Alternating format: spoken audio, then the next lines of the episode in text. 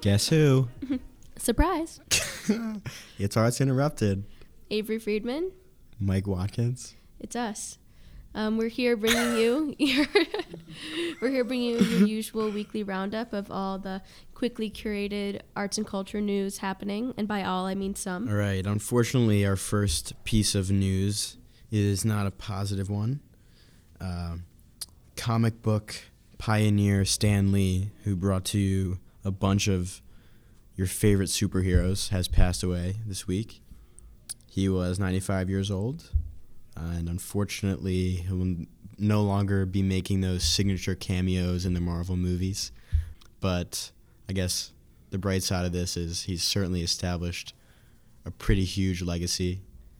You can see how omnipresent superhero movies are, pretty much the biggest money makers around these days. So he did a good job with his craft. So another point, another piece of news is less tragic. Rapper Waka Flocka Flame has decided to call it quits. He said that he has done his job as far as being a rapper goes, uh, and he is a 32 year old man who would like to focus on his wife and potentially starting a family.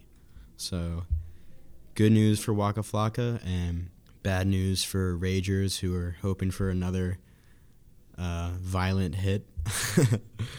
we also have a new Netflix show coming up. It's called Rhythm and Flow, and it's yet another music competition series. The judges will be some A-listers, Cardi B, Chance the Rapper, and T.I., as Oh well as some other big names. Yeah, I cannot wait. Should be fun. Imagine if they threw Sufjan Stevens into that mix, who just happened to release a Christmas little EP-ish type thing. It's three songs. It's called appropriately "Lonely Man of Winter," and I haven't listened to it, but I can kind of picture what it probably sounds like, and I'm very excited for it. Get in that spirit, that sad, Fa lonely, la la la. winterous spirit of Christmas.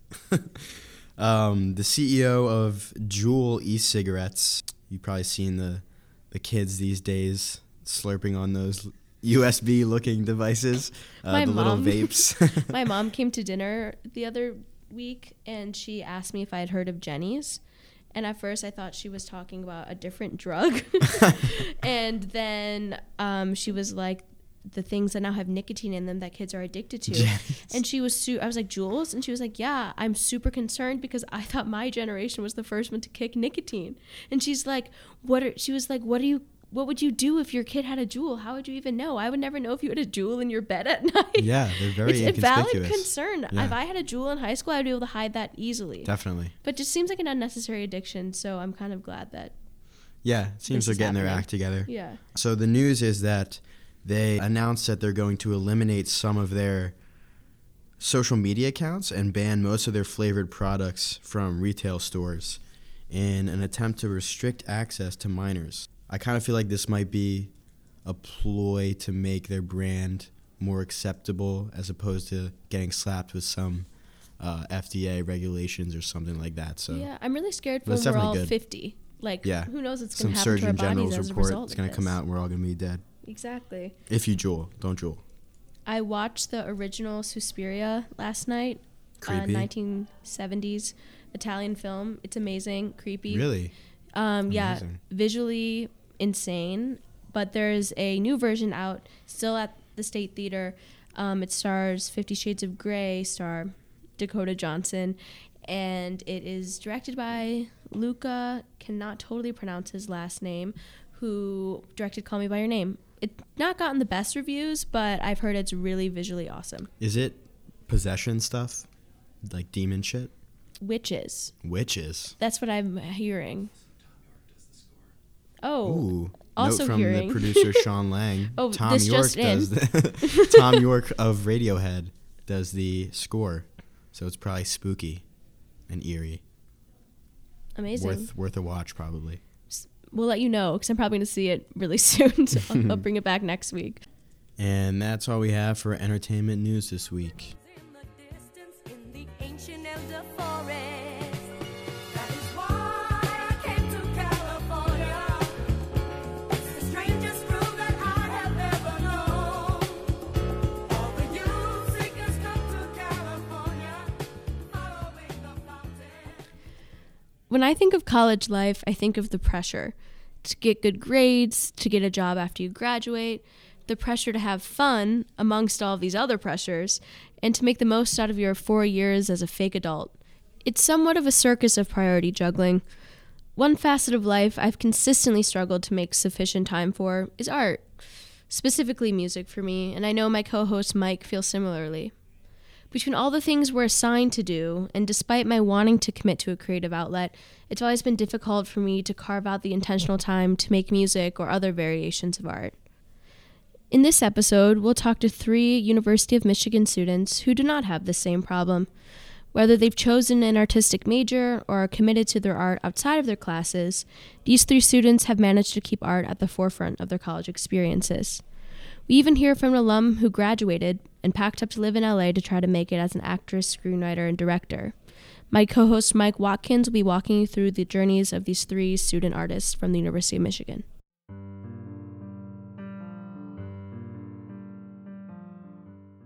Casey Jong is a senior studying comparative literature at U of M, and she is also a visual artist with an extremely unique and identifiable style of drawing. It's very bold with a lot of colors and and vivid facial expressions. Um, I've actually purchased one of her pieces. You can check out the art for yourself at her Instagram at Bucatini underscore meatball. So I think a lot of people tell me that I have a very distinct style that I don't really know how to describe. It's like I draw a person with one line almost. And it's not one line, but it looks like it's with one line. And I think that's how it started. Um, and it's all people all the time. And I think over time, I've kind of made the choice to leave a lot of ambiguity in those drawings in terms of like ways we categorize people by like gender or by race. to Casey, although she isn't majoring in any form of art, it is still a necessity for her. In addition to her homework and studying and, and her job outside of school, art is a number one priority of hers as a means of processing and expressing her experiences. I do it every day. I probably make three drawings a day, which is a lot. I spend a lot of time on it. And I, I started doing it because I was like lonely and bored, and I thought it would be cool to be good at it. I think it's an outlet. I didn't really know what that meant before, but it definitely is like a like an outlet. Like at the end of my day, that's what I want to be doing. Uh, when I'm stressed out, that's what I want to be doing. It's how I procrastinate and a lot of how I process things. It is very emotive, and I think it a lot of the time it is meant to depict me or like a version of me. Sean Siegel and Colin Farmer, on the other hand, have decided to stitch their art and their academics together. Sean, So I came in actually double major in the music school. I came in as a jazz and multidisciplinary studies major. So I ended up dropping jazz, but what multidisciplinary studies is is that I get to study multiple things at one time. So I get to study jazz, I get to study composition, I get to take classes in computer music, I get to take classes in in as many kinds of things as I want, which is really cool. And uh, it allows me like just broad depth of studying. Colin, uh, as well as pursuing his creative major, has also decided to double it with a more secure major, that is computer science, as a way to uh, pad his, his future with more security. I'm Colin Farmer. I'm a junior at Michigan. I am double majoring in computer science and what's now called uh, FTVM, film, tel- film, television, and media. It used to be called SAC. They just changed it. So I've got, I've got the creative side and I've got the boring coding side. I just, I decided to take the intro film class because I mean, it's college. It's like LSA counts for humanities, so like, why not? Yeah. Um, and the first film class you take is SAC 236 or FTVM 236, whatever it is, which is just a theory class about basically you just watch movies, analyze them, which I really liked and I thought it was really cool. So I decided to take the first production class, which is basically like the only production class you can take as a non major. And I absolutely love that class. And it is FTM 290. It's just intro to media production. And it's three projects and they kind of give you a taste of everything. You get to shoot on 16 millimeter film. You get to do a like whole TV studio project, and you get to um, do a digital video assignment. And just seeing all of that and being a part of it really, really like kind of sparked something in me that I needed to do that. And I was I was like going to be a computer science major at the time. And computer science is a pretty big major. And so I wanted to keep going in film, but I didn't know if I could. And my teacher for that film class is probably who I would credit for getting me to major in film. Her name's Terri Sarris, best teacher ever. Casey, Sean, and Colin view the relationship between their art and their academics differently. For Colin, majoring in both computer science and film gives him a sense of security regarding his, his future career, while also giving him the creative credentials and freedom to pursue his passion after college. I, I am interested in both studies. If this was a perfect world, I'd probably just be majoring in film right now. Sean does see his multidisciplinary studies major as the best match for his artistic passions, but he did mention that he feels like most music schools fail to prepare their students for the real world. I think now with multidisciplinary studies, it's actually closer to what I want to be doing after college than than the jazz thing was. And even though I love studying jazz and I love doing jazz, and it's a great vessel to become a better artist and a better musician, you know, after school, I I, I could see myself doing musical directing and uh, producing and things along that line in the music industry. And multidisciplinary gives you kind of those tools in production and in the technical uh, side of music, you know, recording and all the, all that side, which you know something like jazz wouldn't really give you. Uh, so I think now what I'm doing is definitely giving me a lot more of a push in that direction. There's an inherent problem with a lot of music schools in this way. You know, some programs at some schools are great at kind of fostering a career and a life after college, but I think a lot of schools fall short of preparing you for the real world. Casey realized this conflict between art and academics that Sean mentioned. Regardless of that, she still considered majoring in art when it became more than just a hobby. I never thought about applying to art schools when I was applying to colleges because at that point I wasn't really making that much art. But after my freshman year, I thought about applying to do a dual degree with Stamps. And I was going to do it. My portfolio was not what they wanted it to be. And the timing just didn't work out. And it was super rushed. And I, um, that just wasn't what I, the kind of stuff I wanted to be doing. And I didn't know if I wanted to spend like an extra year of school doing art that I didn't really love and care about for like grades in order to hopefully become better at it in other ways that I enjoyed more.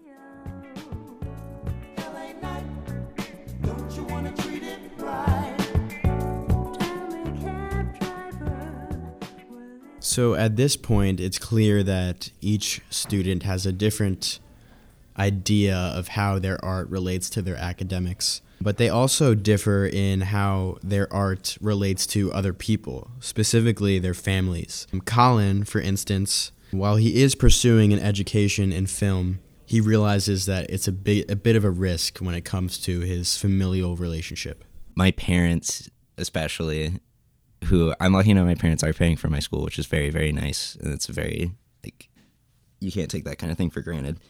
But there is quite a bit of pushback from them, me just double majoring. So if I were to drop computer science, that would be, they would not be happy with that. Probably would not getting, be getting school paid for. Probably, yeah, it would just be, damage the relationship quite a bit. Sean, on the other hand, has had full support from his parents from the start, making the pursuit of his passion in college pretty much a no brainer. Like I said, I only had one skill in high school, or you know, so I thought. So people told me, and I and I decided that you know I loved music enough to want to pursue it in a professional way. And I knew I knew that was a difficult career. I knew I didn't think in any way that it would be easy, but I I thought at the time, you know, this is the one thing I want to do. But at there were all these social pressures to go to college. And if I wasn't in the same town, I probably would have skipped college altogether and just pursued music. But definitely, my parents were very supportive of it. They weren't. They, they weren't. At least in the beginning, they weren't uh, shutting me down in any way. They they wanted me to pursue what I what I loved, and uh, I, you know that's the best case scenario. Hopefully, you get parents like that. You definitely get some uh, under the radar kind of you know jabs at what you're trying to do by family members. People like saying, "Oh, you know, it's like I hear that's really hard, but are you enjoying it? Or like are you uh, do you think you're getting what you wanted out of it? It- it's just like these kind of backwards compliments that are like well i hope you're happy and you're not going to make any money when you grow up you know? So there's a lot of that. In Casey's case, as someone not pursuing art professionally, she actually receives some support that she doesn't even feel like she needs. I think when everybody started to realize that there were, were that some people existed who would want to pay money for it, everybody else started taking it really seriously and tried to build me like websites and get me to apply to like art shows and talk to like this gallery curator and stuff that I think is like way out of my league and um, that I'm just not sure I want to really pursue right now. The pressure feels a little more on now from like people who are who feel like there's potential that I'm not like cashing in on, Literally. literally cashing in on. And what is what, what does like your mom think of it? It's always so interesting when like your friends have a really strong take on something. I know. I've, just, I've never heard you talk about this stuff. My mom didn't have anything to say about it for a really long time. I think she like thought it was good that I had a hobby and it kept me well rounded. She was into that. And then I actually then I got this weird opportunity to show like six pieces at this brewery in Grand Rapids. It's called Atwater. And we went there and we had lunch and she saw that my art was there and she was um, really really excited and she actually collect like we brought the pieces back home and she started trying to get like my family members to like get like to get them from us. And um, sometimes i leave i leave i live with my mom right now because my last semester i didn't want to sign a lease. And so it, that's really weird. And i leave all my art stuff around everywhere. And sometimes yesterday i walked into our, our half bathroom and there were three things of mine that she had like framed and put in this tiny bathroom that she had just like taken off the table That's which is cute. cute. And i was kind of like mom you didn't ask me about this. Um, but yeah she's really supportive she likes it a lot i think she just wants me to do what makes me happy Cute.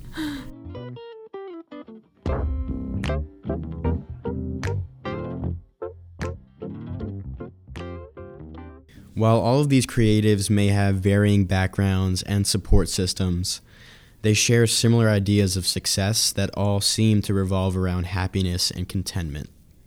Sean, i always just say be successful enough to support myself doing what i want to do and i don't know exactly what it is that i'm going to end up in fall into in music or in art but uh, as long as i can keep supporting myself and maybe a family that'd be great and Colin. My plan out of school is to hopefully never use my computer science degree. um, Love it. um, yeah, I'm probably going to. I got to go to LA for the first time this summer because my actually my dad's job moved out there, ironically. So I went to visit my dad, and that just made me kind of want to major in film more because obviously, like, I mean, the two big cities are LA or New York, and um, I went to LA this summer, and I I really really like it there. And a lot of my friends who graduated um, last year are out there now, and every single one of them has a job. Granted, it's like you know intro film stuff. It's not like the most exciting stuff. Like one of them's doing like daytime courtroom TV, but like nonetheless, they all have jobs. So like that's not really a worry for me at all. Yeah. I feel like it might take some time. I know it's going to take some time to find a job, but like it's it, it's not like that far fetched of a thing to just get your foot in the door. I don't think um, coming out of this school at least. Um, so I'm pretty confident that I could get a job out there and at least start to try to work my way up. So that's kind of the plan is to do the whole trek out to LA and see how that goes. Um, and hopefully I never have to use my computer science degree. Since Casey's art is more of a hobby, her her goals are a bit different than Sean and Colin, but they still embody the same idea of contentment. it's definitely never been my main source of income and i never for a, a couple of years i had, didn't make any money off of it and i didn't want to because it's kind of hard to convince yourself that people want to spend money on something that you like make three times a day and i do think about it when i think about graduating um, and part of what's hard is that looking at jobs that involve like design or like visuals um, or illustration are like mostly graphic designy now. So you need to be like really f- fluent in a lot of like software things that I don't know, um, and you need to have experience that I don't have. People don't really want to hire you to like draw things by hand, which makes sense. um, so that's one kind of barrier to entry in terms of like careers in that. But another one I think is just that I, um, it's never been work and it's never been graded or like assessed or uh, I've never really worked with much of a deadline. Um, and I just really like it that way. I think it like that's part of what makes it an outlet and part of what makes it um, it makes it a little more personal and a little bit more productive for me, I think, when I'm doing it on my own. Additionally, these creatives all provided similar advice regarding the pursuit of a creative major. They gave the classic just do it. if you're gonna do it, if you if you have that inkling that you want to do it, and I think you kind of just have to give it 100%. There's no like, oh, I'll, I'll minor in it and hope that you know someone finds me. I always tell people that if they have the time and the energy, they should just do it every day. But for a lot of people, I think that's not an option, which is also fine. And so the other thing I would say about balance is like not putting any like craft or any grade or any anything like that above just your well-being. And so I work and I go to school and I do this and I end up making a lot of sacrifices on like sleep or on certain assignments or like shifts that I don't end up picking up or something in order to do all those things. And I think everybody has to strike a different balance and do what they need to do to take care of themselves. But this is something I do to take care of myself, and so I make it a high priority. I'm in a pretty like okay situation with my parents financially. Like they're paying for my school, and it's like a lot of kids don't have that opportunity, so it can be really really scary to like go for something that's not going to give you that much money. But I I still think it applies. Like if you're genuinely passionate about something, like and you're in college, you're at the school, like now's the time to go for it. And I know that's like the like I'm like I said, that's like a very easy thing for me to say. I think like I have pushback from my parents, but like at the end of the day, does that really fucking matter? No. I think if you're really passionate about it, you will be able to find a way out of school to sustain your life, be okay, and do what you really like.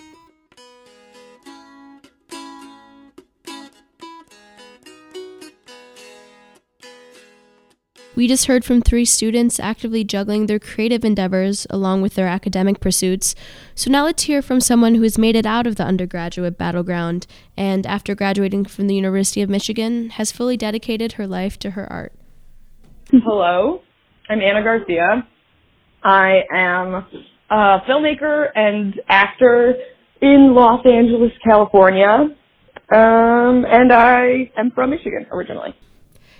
Anna has been living it up in LA for over a year now, and she's already achieved her three first year goals one, get representation, two, audition for a TV show, and three, do a commercial. She landed a commercial for Duracell batteries, which I was shook to see while watching 60 Minutes with my family.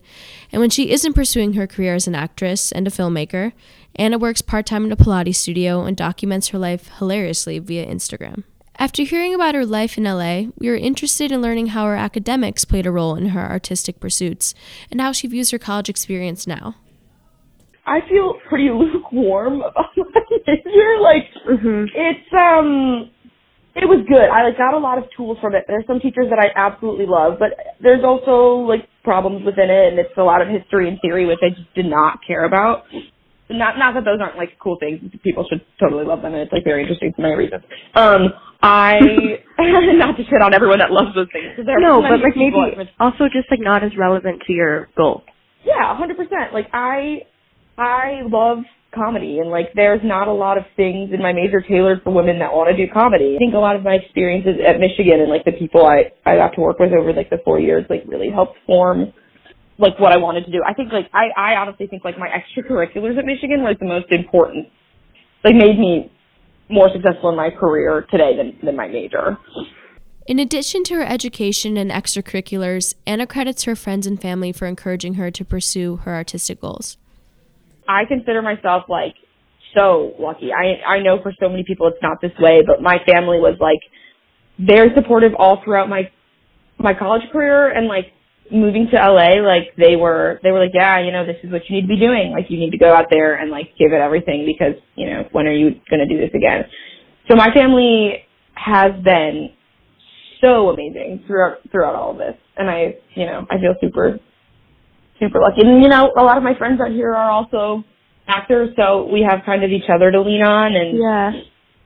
all that stuff. And it's hard. I know a lot of people move to LA with like out a community of friends, and I I definitely feel lucky to have people out here.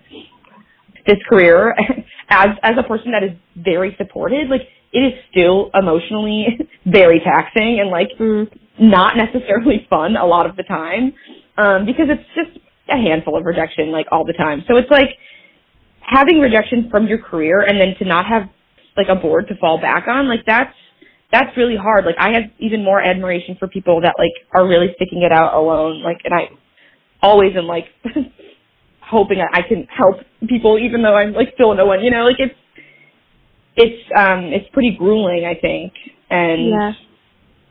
I'm definitely like a, a, a lucky, privileged person.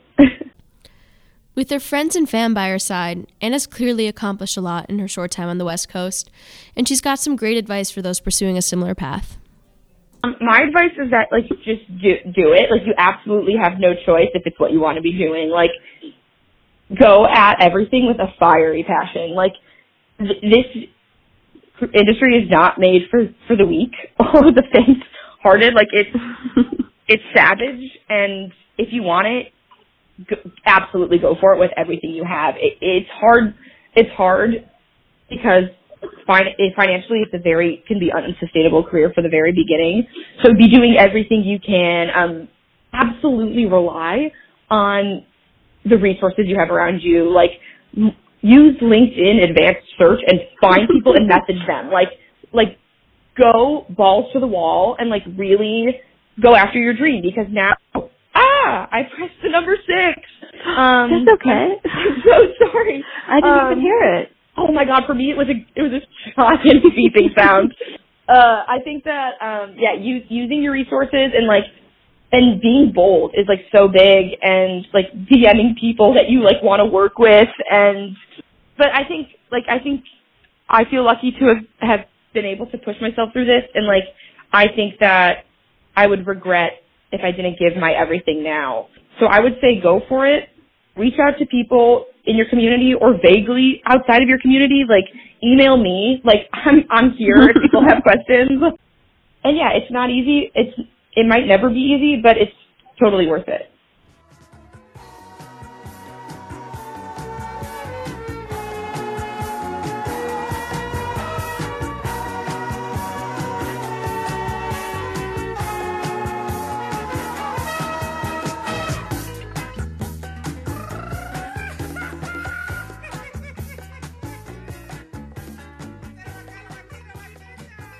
Thanks for tuning into this week's episode of Arts Interrupted.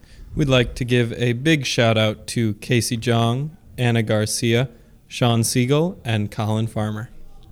Our hosts are Avery Friedman and Mike Watkins.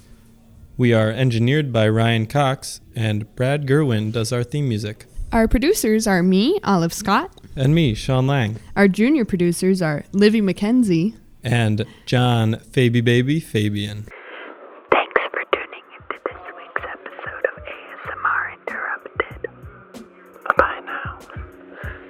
Roll up to the club underscore self destruct. Again? Yeah.